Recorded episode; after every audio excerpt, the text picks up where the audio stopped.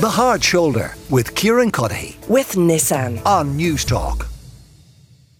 Earlier this year, the tech giant Amazon, of course, opened their first big Irish fulfillment centre in Baldonnel in County Dublin. It stores millions of products which are then shipped to customers on the island of Ireland, cutting down on wait time.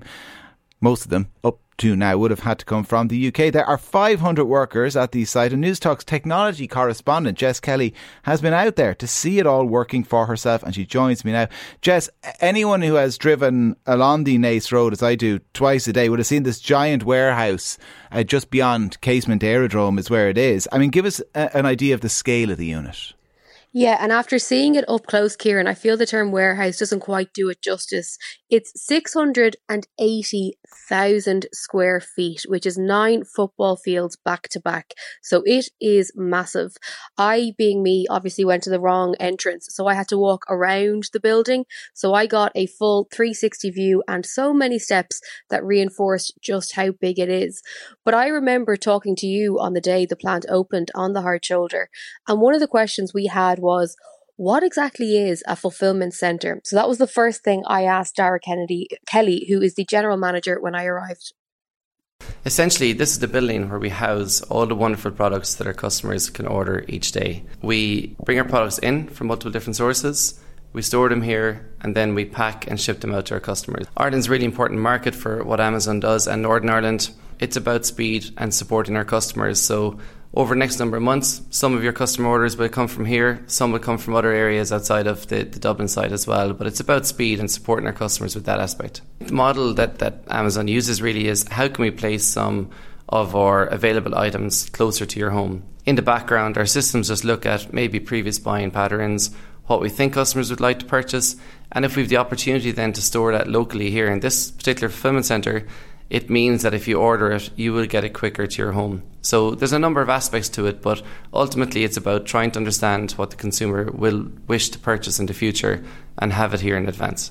Oh, so that's interesting. Just there's not just a, a, a stock or set list of items that just arrive every week or two weeks or every month.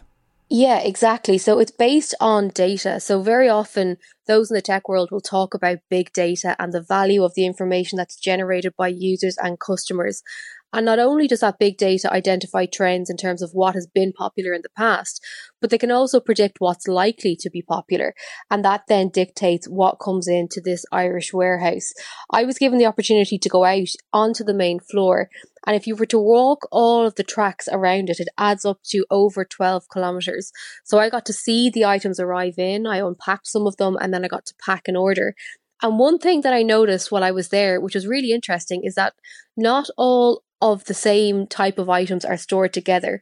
And by that I mean, say there's 500 units of a particular Paw Patrol toy. Not all 500 of those are placed on the one section of the building.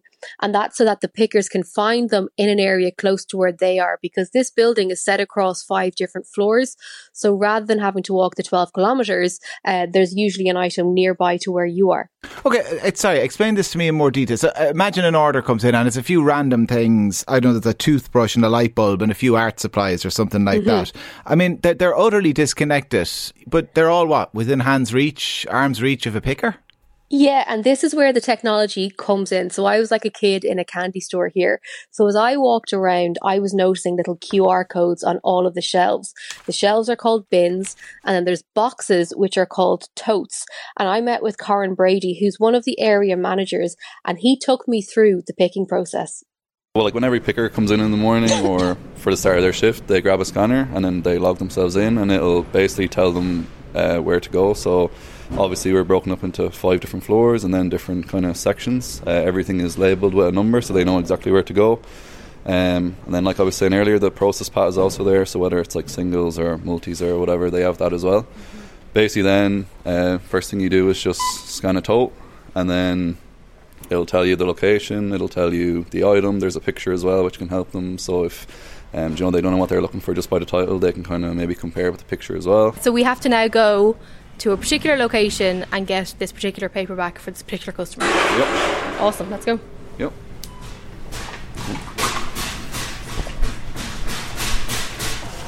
Each bin has its own like unique identifier, mm-hmm. and then obviously that matches up with the number that's on the screen. So you find the one you're looking for, which is here.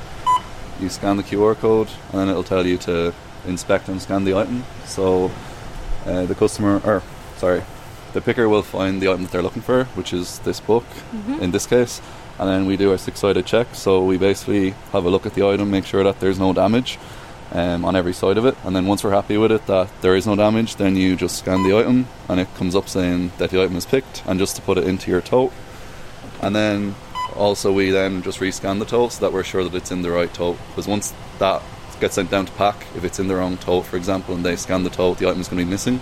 So in this case, it just makes sure that we have the right item and we know where it is. Jess, dare mm-hmm. I suggest that this all sounds very primitive in a way? I mean, you know, you can call them bins and totes and have QR codes, but it's still just kind of people picking things off shelves and posting them. Were there no robots? I'm so sad to tell you, Kieran, that there were no robots. Now, we can't underestimate how impressive the scanner technology is, but I was there at the site for two or three hours. And what I saw were human beings on different floors, and they all had at least one one piece of tech with them. So, as I said there, that the hand pickers had the the scanners, those who were packaging up the, the orders had workstations and scanners and monitors with them. And what's cool about the workstations for the packers is they scan the items and the system will know what size packaging is required for this particular item. So that then means that there's no wasteful packaging. You're not going to get a paintbrush in a huge big box. It's all going to be automated and everybody has the tech there to kind of guide them. They then place the item onto the belt and it just gets shipped out. So there's huge elements of automation and clever uh, technology on site, but the human beings are what gets the job done. Well, you mentioned the human beings, and I know Amazon has have come under fire in other countries for the working conditions of those human beings. Yeah, this is something that I asked about because it is an, an issue of serious concern. We know that Amazon is a US company. And from what I saw and what I was told, and I did speak to a number of the workers there, the Irish base is a different kettle of fish. There's a mix of employees working in managerial roles, in HR, in health and safety, and so on, alongside the hourly workers. The starting hourly rate for this facility in Dublin is €13.50. And I asked the general manager, Dara Kelly, about working in this facility against the backdrop of some of those stories you alluded to. And he said that Amazon sought to hire locally for this facility. And over the last 18 months, they've hired and trained their staff, but they also continue to give upskilling and further education opportunities to staff, regardless of whether they are the hourly workers or full time contractors. If you're asking what you will see locally, we're just starting now with this new warehouse fulfillment development that we've placed in Dublin. And from this on, we can grow into those territory of faster delivery speeds. And you're quite right. I got the opportunity to live in Manchester for six months with Amazon, and you'd same day delivery, and it's really useful at times. The weather could be really bad, and you may not be able to get out. Um, but that is something that we will be building towards in, in the long term. That leads me to the question that I'm sure you're fed up being asked, but I have to. I'm contractually obliged to ask it. Is Amazon.ie on the way?